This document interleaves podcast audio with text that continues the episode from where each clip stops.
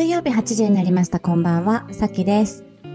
みおです。水曜日の縁側は東京と北海道で働く私たちが日々生じる疑問や感じたことについて語る約30分のポッドキャストです。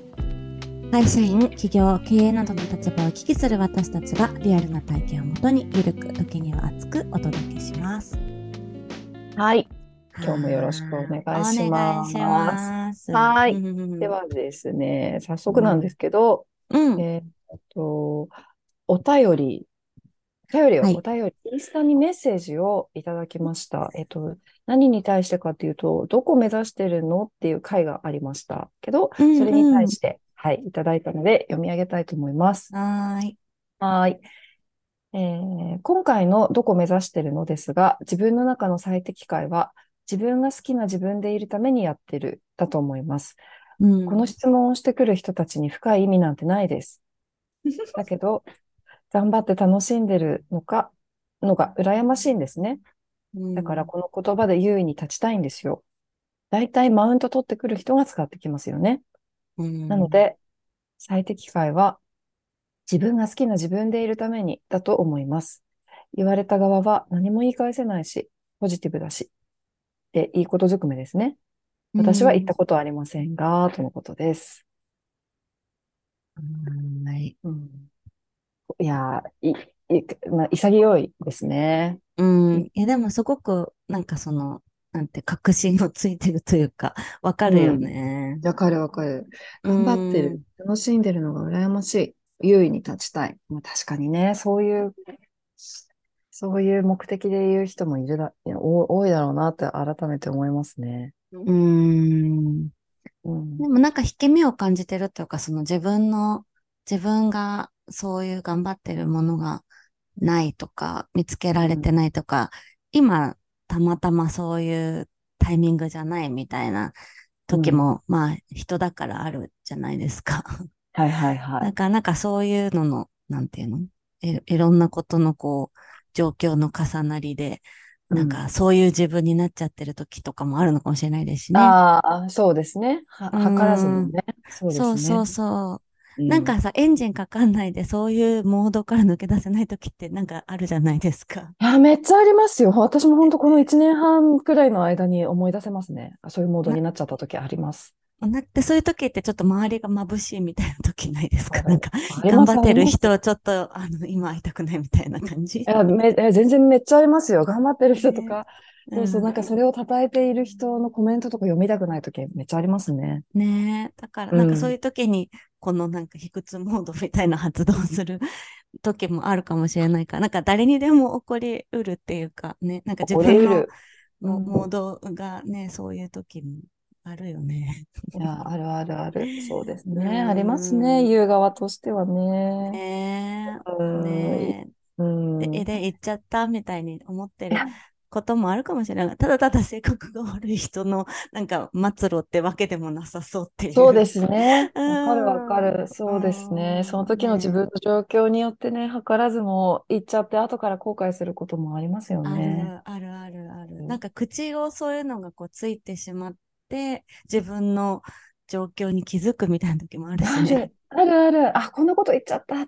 え、私どうした？みたいなのありますね。あるあるあるあるある。そうわかる うん。。まあでもうん、いろんな、そうだね。なんか自分のことにも気づくワードなのかもしれない。そうですね。こういううん感じで言っちゃうっていうことは、ちょっと自分のモードがローモードかもしれない。うんうんうんうんうん。いや、でもこの、いや、自分が好きな自分でいるためにっていう内容を照れずに答えられるようになりたいですね。うん、いや、ほんとそうだよね。うなんん。かだそまあ、あくまでその自分軸でやっているんだということだもんね。そういうことですよね。なんか、うん自分が好きな自分でいるためっていうは、この、この、なんていうんですか、フレーズそのままを言うには、結構こう、なんていうの、お、お、おちゃらけ芸人な私としては、うん なんか、おどけちゃいがちになるけど、こうそうそうこの内容をちゃんと、あの、自分らしい言葉で伝えられるようになるようになりたいですね。照れずに。あ、確かに確かに。そうだね。うん。うーん。いやー、わかるな。り嬉しいですね。ありがとうございます。ほんとほんと。はい。ありはい。あの、がとうございます。ね、あの、DM の、インスタじゃない、インスタの DM、うん。Google のお便りフォームなどなど、まあ、その2つかな。あの、ぜひご都合のいい方法で気づいたことポンポン送っていただけると嬉しいです。あ、あと最近は、あうん。のーポッドキャストの、はあのー配信画面から Q&A とか投稿っていう機能があって、ああ、そこから、はいはい。はい、あの、コメントを寄せていただけるようになったので、はい、ぜひうそちらもん。3つですね。はい、ご都合のいい。手段からいつでもお待ちしてます。ます。うはい。ん じゃあ今日は、あの、さきさん、振 そう、なん。かはい。そう、なんかたまたま、あの、ね、私もみおさんも夏の終わりはい。に海外へ行ったので、なんかそこのエピソードとかも話しつつ、なんか気づいたこととか思ったことを、なんか話せたらいいのかなっていうふうに思っていたんで、今日は私の回なんですけど、とか言ってはい、さきさん会。あの、私は、あの、まあ、ちょっと前の放送でも言ったかもなんですけど、えっと、8月の終わりにタイに行ったんですよ。で、えっと、タイの島、サムイ島っていうところに、えっと、結局4泊したのかなき機内、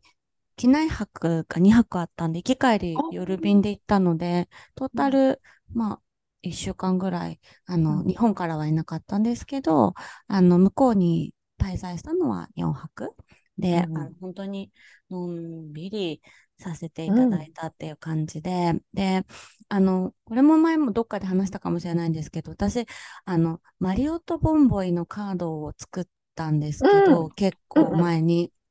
で、うん、もう、あの、私、インスタ見ていただくとよくいろんなとこ行ってるよね、みたいな感じなんだけど、ほぼほぼ、あの、旅行とかの場合は、あの、無料泊で、そのポインうん。トを使って、あの、宿泊をしていて、あの、なのでもう、本当にカード様々って感じなんですけど、ううん。ん、あの、持ってない人本当に作るといいですよっていう、なんえ。か、うん、ー、え、ちゃう。その話うん。も後で聞きたいです。そう。なんかうん。マリオット系列、やっぱそうグループが大きいから、もうほとんどなんかどこの国とかどこの都市に行っても泊まるとこがあるので、まあそれで泊まって、あのポイントも貯めれるし、あの使って無料で泊まれるしっていうなんかそんな感じなんですけど、まあ、今回はなので、あの、ちょっと贅沢に、あの、リゾートホテルというか、あの、マリオットグループのリゾートホテルに、えっと、4泊？無料泊させてもらって、まあすごい、で、あの、まあステータスがこう、ね、ずっと使ってるから上がってくると、なんか、あの、レートチェックアウトで4時までチェックアウトを伸ばしてうん。くれたりとか、チェックインもね、朝の7時とかに着いちゃったんですけど、飛行機のうん。関係で、もう、うん。あの、すぐ入れてもらえたりとえか、えー、便利。そう、便利だうん。し、で、あの、えっと、そうそうそう。だから、で、は部屋もえアップグレードしていただいて、で、あの、すごいいい部屋になって、あの、プールがついてる部屋で、そう。おで、海が見えー。る、すごいいいとこだったんですけど、そこに、まあ、4泊させてもらって、もうのんびりだったんだけど、うんなんだろう、あの、まあ、タイ、久しぶりだったっていうのもあるし、あの、まあ、東南アジアが久しぶりだ。まあ、ブルーボトルがある国に行くことが出張では多かったので、アジアでも香港とか韓国とか中国に行くことはあったんですけど、東南アジアは本当に久しぶりで、あの、3社目に働いてた、あの、会社、あの、リバンプっていう会社で、投資、あ、えっと、担当してたプレッツェルのブランドが、あの、アメリカの会社だったんですけど、2番目に大きい、あの、展開国がタイで当時。で、そう、ん。研修旅行に行ったのが本当最後っていうぐらいなので、もう何年前だろう ?10 年経ったかなぐらいの感うんじだったんですよね。なので、本当久しぶりで、でも、なんだろう。それで、まあ、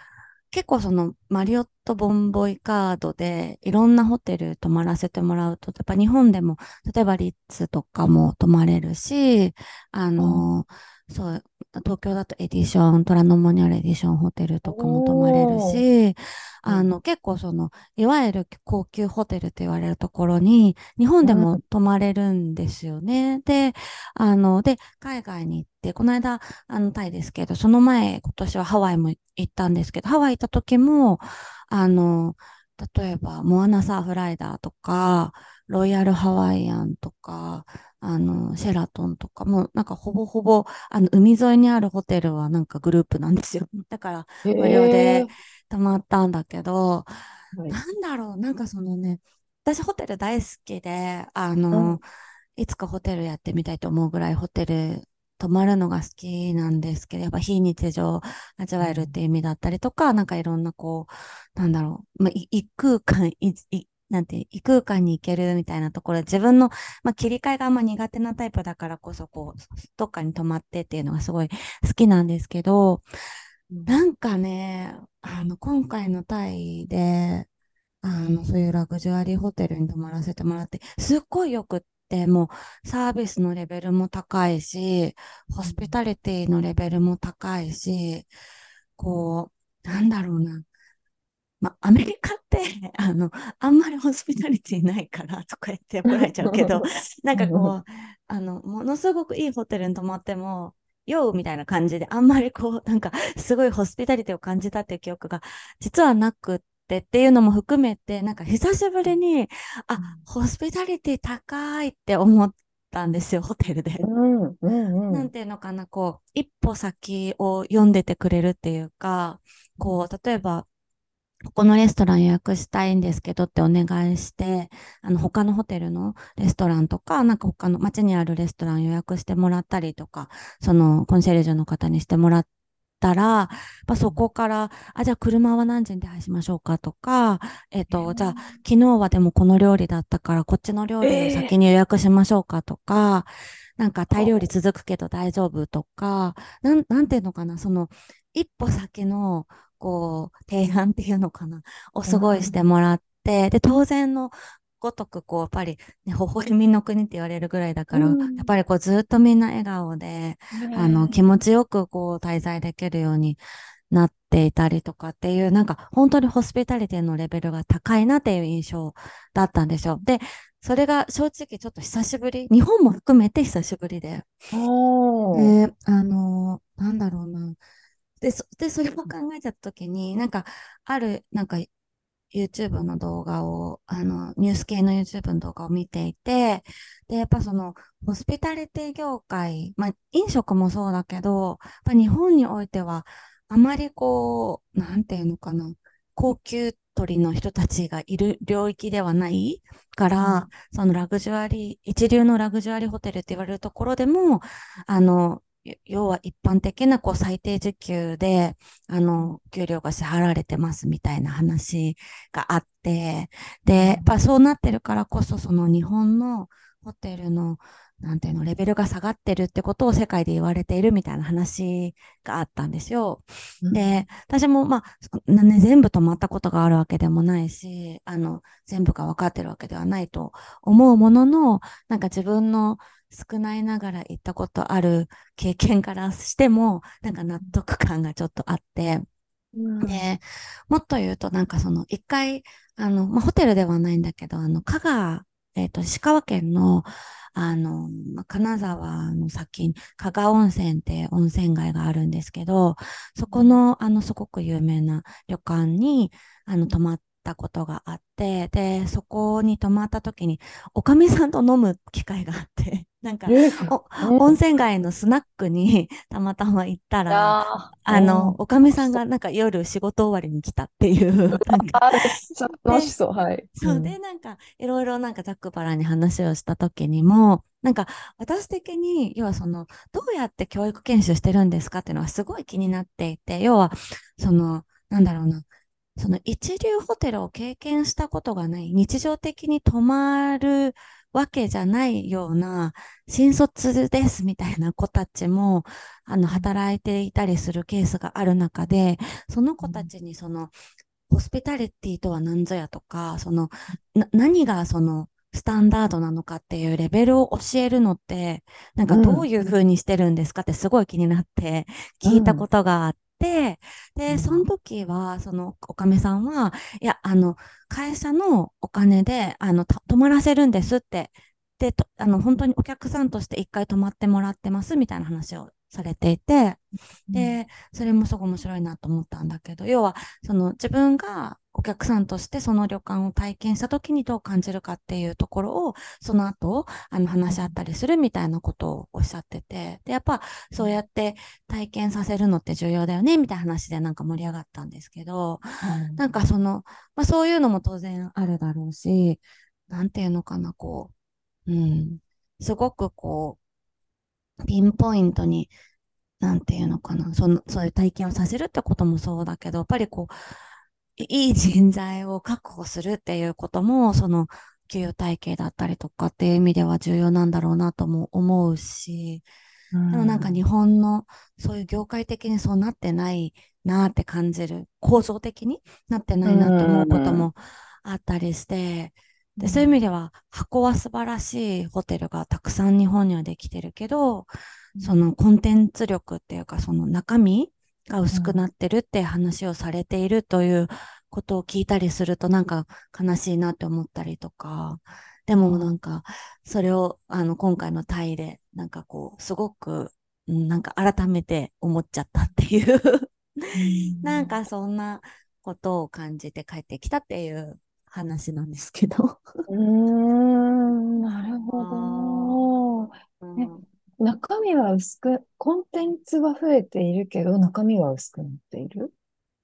うんうんうん。なんか例えばこう、有名な、えっ、ー、と、建築家さんにたが建てた建物とか、うん、えっ、ー、と、なんか有名な人の家具とか絵が入ってるとか、なんかその、側はすごい、はいはいはい。高いものがあったり、あとは、例えば、その、楽しめる、こう、なんていうの、提案が、うん、あの、まあ、準備されてるんだとは思うんだけど、なんかその、ただ、なんていうのかな、やっぱり全部は人との対話なわけじゃないですか。うんうんうん、でもなんかそこがその、本当に、なんていうのかな、引き出し引き出しきれるだけの、あの、提案力を持った人たちが働けてるのかなとか、うんうん、あの、そういうところが世界的には疑問視されてるみたいな話だったんだよね。その、あの、なんていうか、あの動画見たやつはね。でもなんかそれがすごく自分的にしっくりきちゃったっていう、残念ながら。へえー、なるほどな。うん。なるほど。うん。うんでもなんかそのやっぱ飲食で働いてた時も、やっぱりその飲食業界にで働きたいっていう人がやっぱ少ないのは、その、まあ世界的にもあるかもしれないけど、日本は特にあるなって思っていて、いい人材がなかなかそういう飲食業界で働こうって思わない、思えないっていう現状は、あるなっていうふうには構造的に思っていたし、なんかそれはおそらくホスピタリティ業界においても同じなんじゃないかなっていうふうに思っていて、で、なんかそのパリとかでヨーロッパのその一流ホテルは、その一流ホテルで働く人たちは一流の人たちじゃなきゃダメだから、あの時給がものすごく高いみたいな話があったりして、で、まあ、そ、まあ、なんか当然なことじゃんってそういうふうに聞くと思うんだけど、日本的にはそうなってない？なんかそこがすごいその最終的なアウトプットの差にも現れるのかなとかね、なんかいろいろ考え、考えちゃったんだよね。答えがあるわけじゃないんだけど。はい。うんうんうん。まあ、でも一個はや分かりやすいのは時給なんですかね。時給というかお給料が、やっぱりそそんなに高い、高い、平均的に高くはないっていうところで確かにその、なんなんでしょうね。積極的な選択肢として持っていくっていう人が、いや私も、ま、あの詳しくは全くないんですけど、少ないのかしら？うーん、なんかそういう気がするなぁと思っていて、だからなんかこう、なんだろうな。もちろん、その、じゃあ、あの、海外と比べて、そのなんか、ベースのホスピタリティ力みたいの、なんか、うん。1から10までなんかあったとしたら、なんか、ゼロな人はいないみたいな。でもなんか海外とかでたまにゼロいるじゃないですか。うん、見見る見る。うんうん、だからなんかそういう意味でゼロはいないけど、だからなんかマニュアル的に3ぐらいまでのミニマムはなんかみんな持ってる。って意味で、なんかその、ベース外すことはないんだけど、うん、じゃあなんか、そのレベル的になんか8、9、10みたいなレベル感のホスピタリティを感じられるかっていうと、あんまり感じないっていうか、なんかこう、うん、3から6みたいな、なんとなく、なんか勝手な、なんかこうな、何の基準かわかんないけど、なんとなく自分の感覚的に。はいはい。その辺は、なんかこう、ベースの人間力と教育と、あの、マニュアルで、なんかこう、できてる気がするけど、なんかその先の提案力みたいなのって、やっぱり自分が経験しないと難しいんじゃないかなとか、なんかそれを、評価される状態がなんかないと、て、なんかやりきれないんじゃないかなとかって思うと、なかなかそこまでの、なんか体制に組織としてなってないんじゃないか、日本はって思っちゃったっていう、なんか、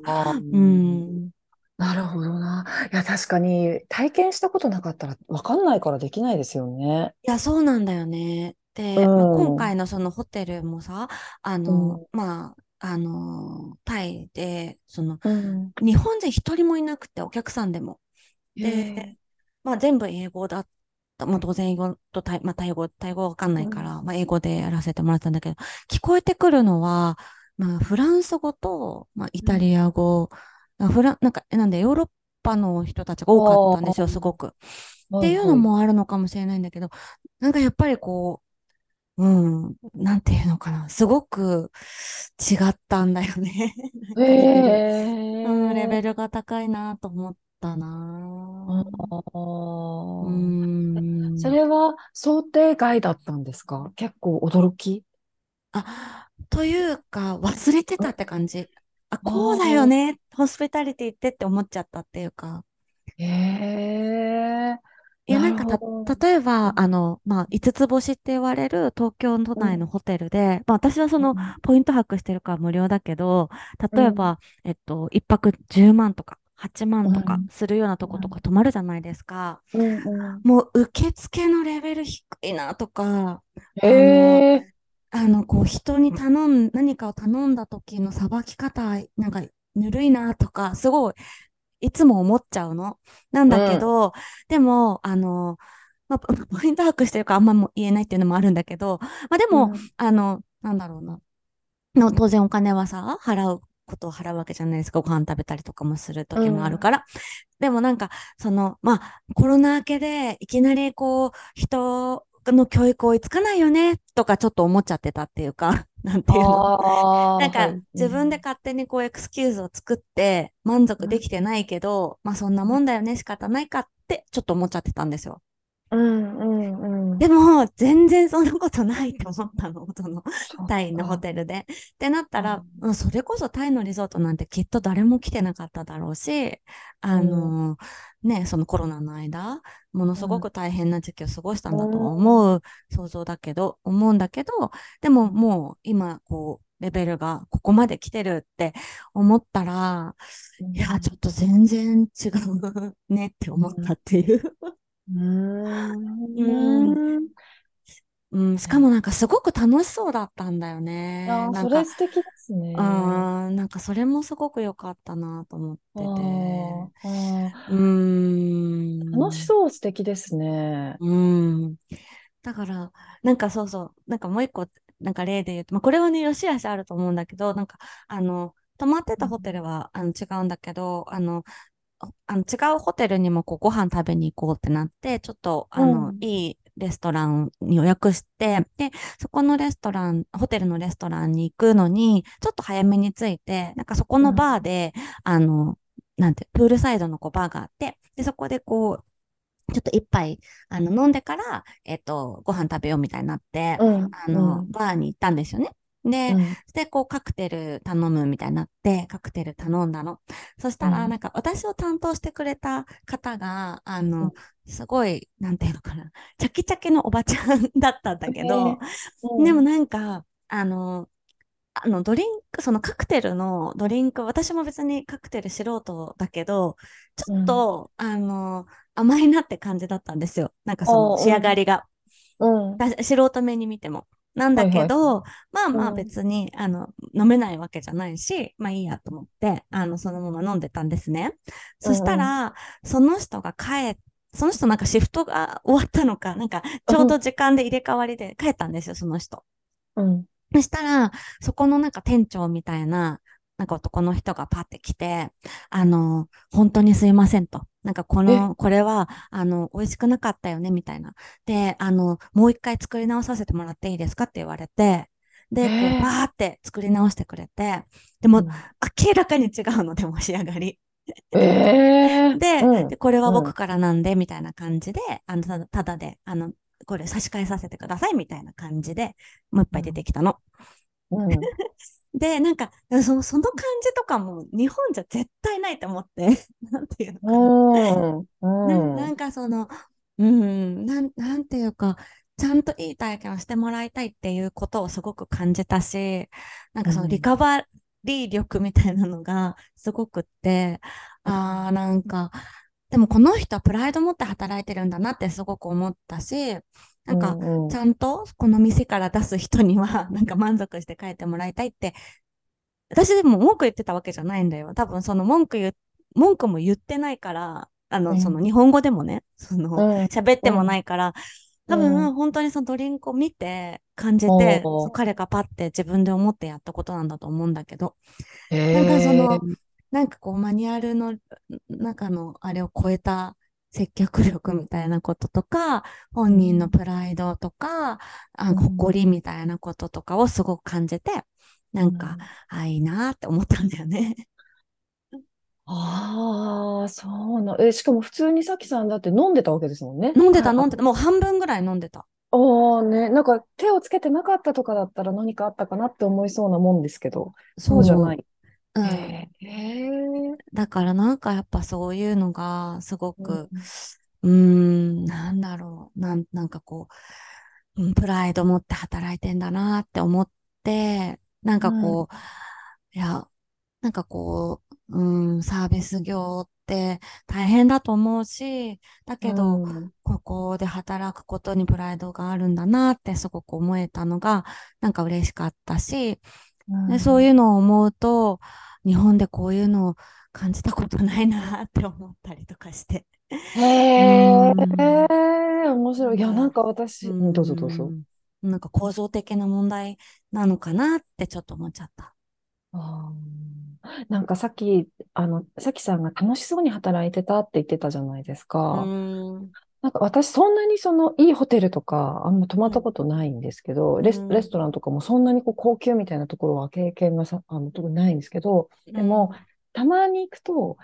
あの、店員さんが すごいこう、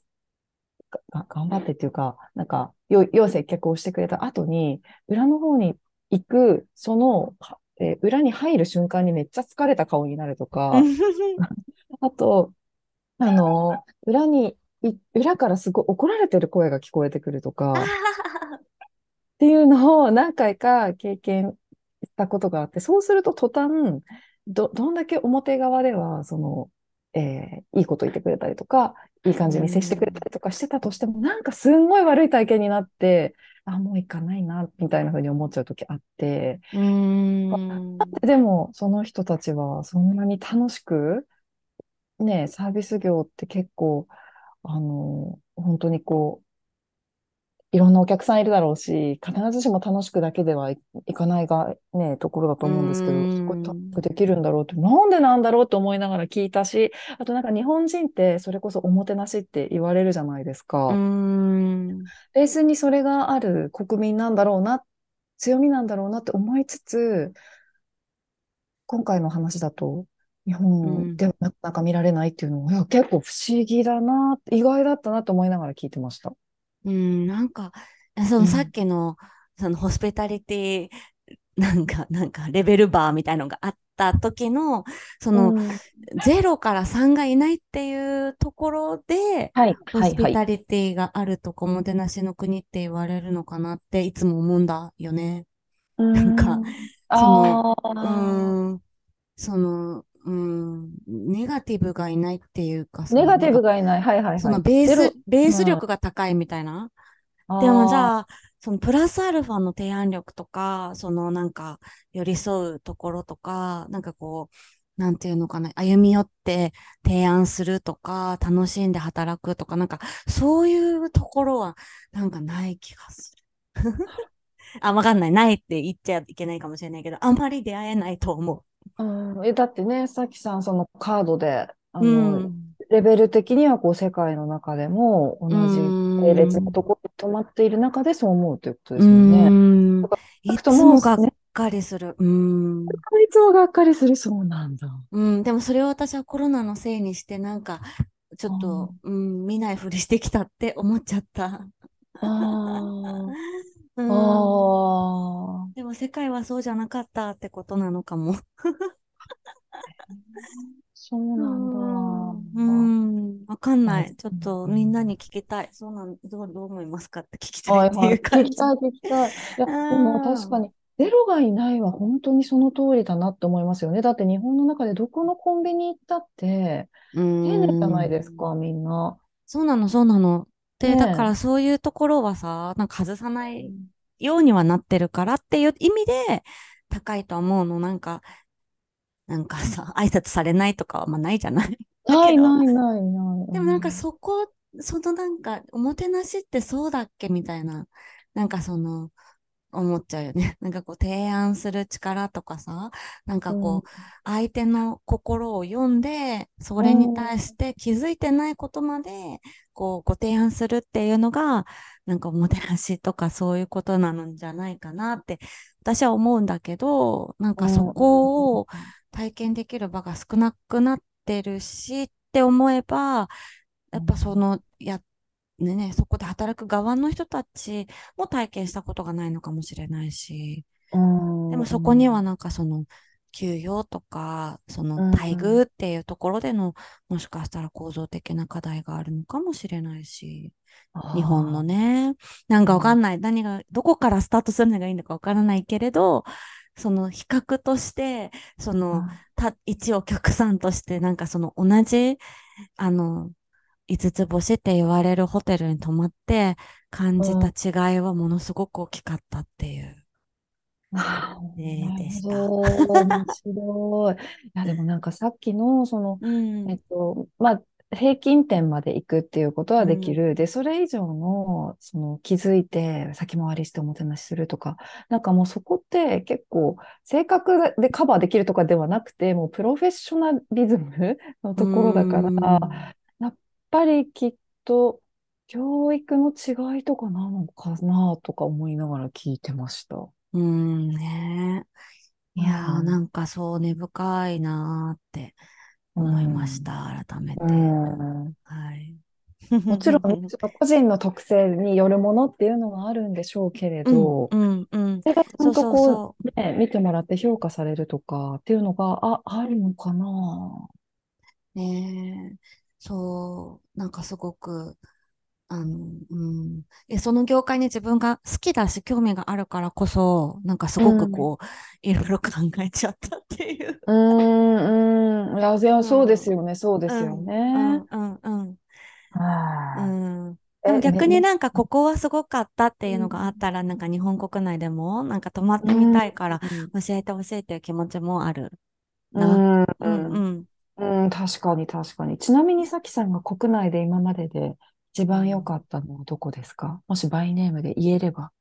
言えなかったらなんとなくごめん。え、そのホスピタリティの話で言うとちょっと思い出せなくって。へうーん。あ、でも前も話したその北海道のザボーリンとかは良かったけどね。だからそういう意味ではなんかそのホテルで感じたことがないという意味もあるかもしれない。なんか旅館とかでは、まあ、そのスケールが小さいっていうのもあるじゃないですか、組織として。ああ、はいはいはい。うん、だからそれはね、あとこの間泊まった城城崎の西村屋さんとかもすごい良かったけど、そういう意味ではなんか旅館にはまだあるのかもしれない。ああ、なるほどね。うん。だからそのスケール的にホテルみたいになった時の人材確保が難しいとか、教育の問題とか、給与構造とか体系とかっていうことなのかしら。わからないんだけど、うん教えてください。教えてほしいですね。いや、じゃあ、じゃあ、皆さん国内にしましょうか。うん、国内のホテルで、ホテルもしくは旅館で、あの、失礼がいいとかっていうんじゃなくって、スタッフの方のホスピタリティが高いなって思ったところを教えていただけますか？はい。はい。ぜひ教えてください。はい。はい、さっき言った Google フォーム、えー、インスタのメッセージ、あとは、えー、配信画面からいける、えー、投票機能みたいなので、うん、ぜひお寄せください。はい。はい。